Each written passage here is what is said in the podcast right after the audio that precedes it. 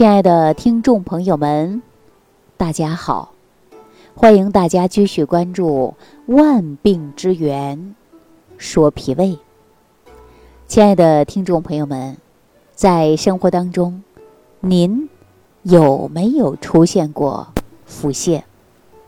比如说吃的东西不对，或者着凉，很多人呐都容易出现腹泻。所以我们常说呀，跑肚拉稀啊。当然呢，这一个拉稀，我们说有多种因素会造成。有很多朋友呢，因各种各样的问题，也会患有过急性的腹泻。大家都知道啊，说这个坏肚子啊，一天去好几趟卫生间，频繁的往出排泄，而且有的时候那是一泻千里啊。如果大家有这样的现象，有没有出现就是腿软？说拉肚子拉到腿软，所以我们常说好汉架不住三泡稀，对不对？那我们说这个腹泻呀，有的人是吃东西吃坏了腹泻，有的人可是长期腹泻，有的人呢还是急性腹泻。实际腹泻不管是什么样的。啊，你是急性的还是慢性的，还是脾胃功能不好，动不动就腹泻？这个腹泻呀，它是很伤身体的。那为什么说它伤身体呢？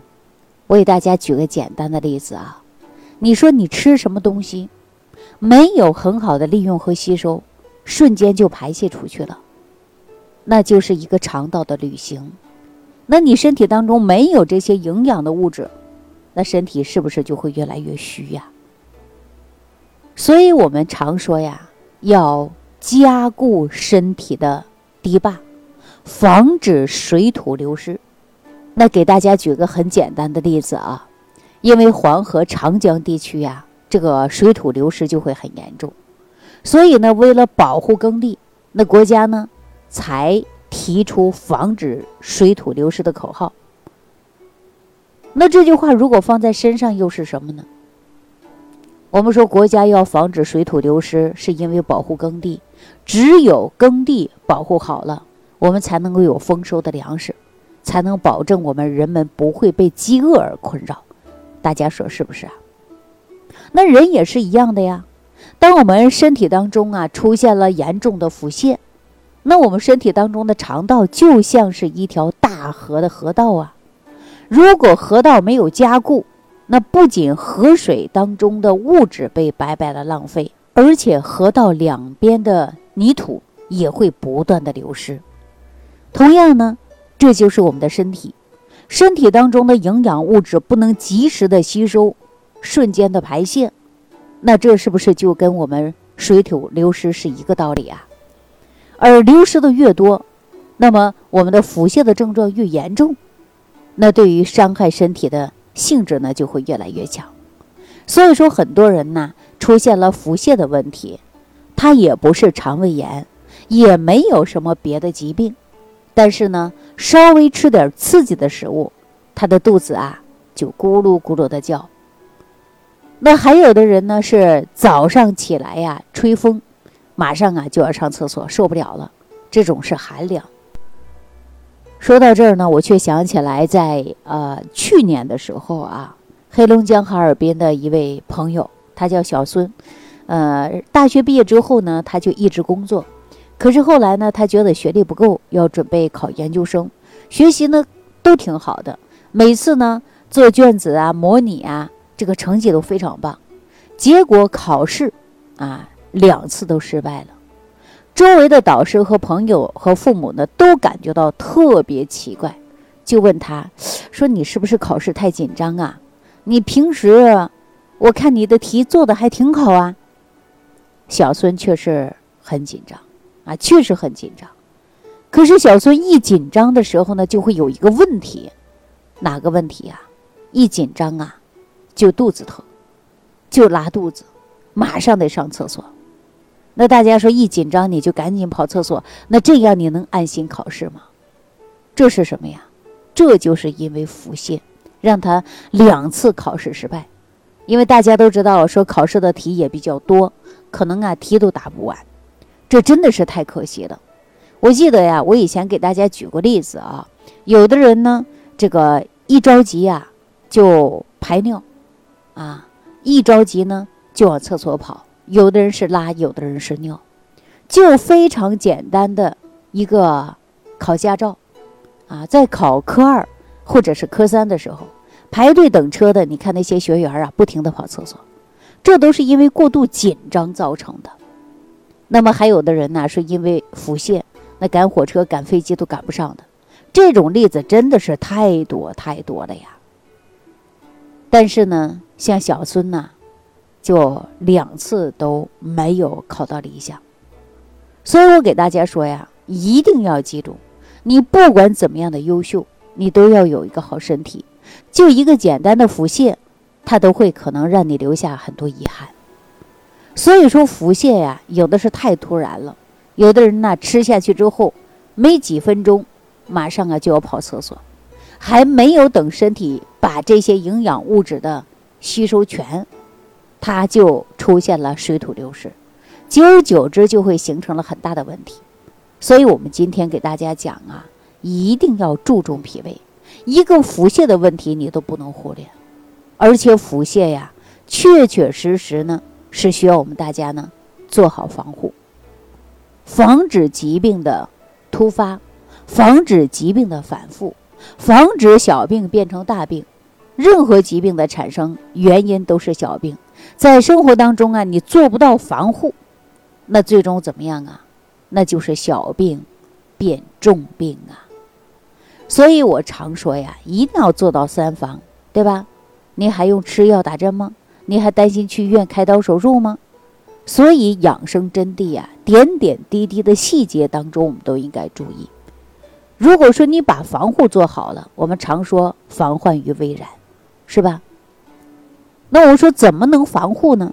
大家记好了，常说病从口入这四个大字，正是因为预防腹泻的关键所在。第一个就是要注意的饮水卫生。大家听过这样的一句话吧？说水是生命的源泉，我告诉大家，水不仅仅是生命的源泉，也是细菌微生物的生命源泉。一旦你饮用水不干净，那水当中的有害物质和微生物就会在你体内安家落户，而且让你的肠道出问题。所以我建议大家呀，喝凉开水，啊，记好了，喝凉开水，而且不要打开喉咙。就往里灌，你看很多人说：“哎呀，渴了一杯水，咕隆咕隆咕隆喝下去了。”这种都不好。喝水呢要慢慢的喝，要学会品尝水的滋味儿。有的人问了：“那水啥滋味啊？它也没有颜色，对吧？”我告诉你，当你快乐的时候，你喝的水都是甜的味道；等你生病的时候，你感觉喝水都是苦涩的，喝水都跟喝药一样。我们常说一切由心生啊。不过呢，面对腹泻呀。大家呢还要多喝一点开水，而且要慢慢喝。第二方面呢就是吃了，吃食物的时候一定要吃熟的，而且呢还要注重的，就是食物的卫生。当然，我们说到这儿啊，很多人家里在厨房就有一个菜板儿，生菜、蔬菜都是一个菜板切，往往就很容易出现细菌滋生。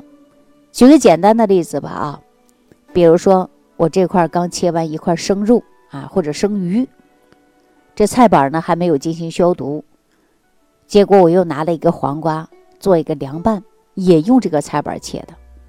那大家说，这个生肉啊，再加上一个生的黄瓜，你说它会不会造成细菌滋生呢？所以我建议大家厨房最好放两个菜板，一个呢可以做肉的，一个呢可以做。素的，啊，这是我个人的建议，也根据个人的家里喜好嘛，啊，这个呢我不强求。还有呢，就是吃饭的时候啊，要注意的，就是剩饭。有的人呢放在冰箱里了，啊，拿出来一加热，本质是挺好的，但是有一些东西啊，确确实实呢，我们也容易出现细菌滋生。那我们大家记好了，吃饭呢，我们保证不浪费。我的提倡呢，就是少做。每次都吃新的，少做，给自己呢吃个七成饱就好了，不要做的太多。哎呀，倒掉浪费，然后呢就吃，不吃放冰箱，第二天忘了，第三天接着吃，这种也容易出现细菌滋生。所以我建议大家少做，别多又不浪费，啊，每天呢还能都吃新的。第三个呢，我建议大家呀，个人的卫生要做好，尤其呢，我们说呀，这个这两年疫情也比较严重，教大家呀洗手，啊，注重的就是洗手，因为常说病从口入嘛，所以我们现在腹泻呀，尽量呢要避免与他人共同用一套餐具，防止呢细菌传染。那很多人腹泻都不喜欢吃东西。啊，认为吃了一些刺激的东西，刺激肠胃的腹泻严重了。其实这个观点呢不完全正确啊，因为有的时候呢是因为肠道的菌群失调，你稍稍不注意，它马上就会出现严重的腹泻。那尤其呢我们在吃饭的时候呢，大家把这些呀一定要多注意啊，该吃什么不该吃什么呢，一定要分清楚了。那今天如果你也经常出现的是腹泻，我建议大家呀。可以吃些小米，啊，比较容易吸收，容易呢养护脾胃。那腹泻的人呢，还有一个可以吃一些高粱米，啊，大家可以做一点高粱粥。嗯，南方地区啊，可能吃高粱的不太多啊，东北三省都知道那种红高粱米，这种呢是很好的一个腹泻方法。在生活当中啊，有很多孩子呢，经常小孩出现腹泻的，有经验的老人呢，就给这些小孩煮一碗红高粱。啊，红高粱喝汤，然后呢，腹泻的问题呀，也有一定的收涩的作用。另外呢，我再给大家推荐一个是健脾养胃的食疗方，就是六神健脾养胃散。六神健脾养胃散，大家可以每次吃上五十克就可以了，开水一冲啊，就可以直接吃。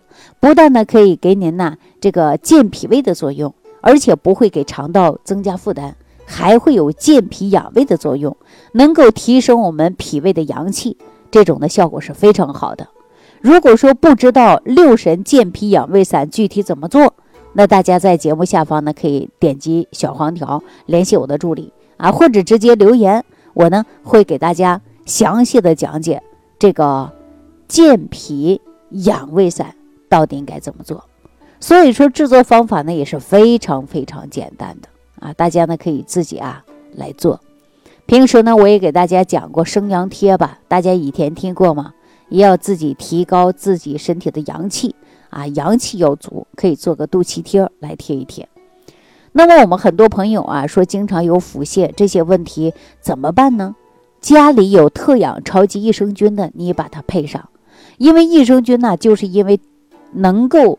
作为肠道菌群平衡的，也叫肠道补充剂，我们可以把它补充有益菌，能够呢制约有害菌，减少腹泻的问题，也就是从源头上来解决问题。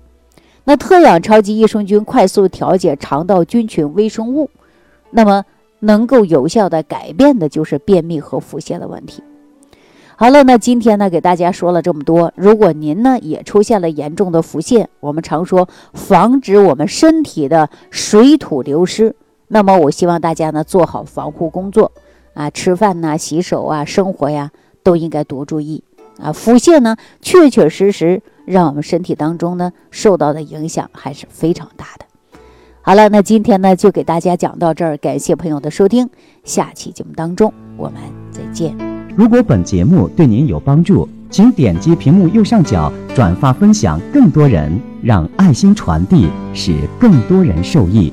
感谢您的收听。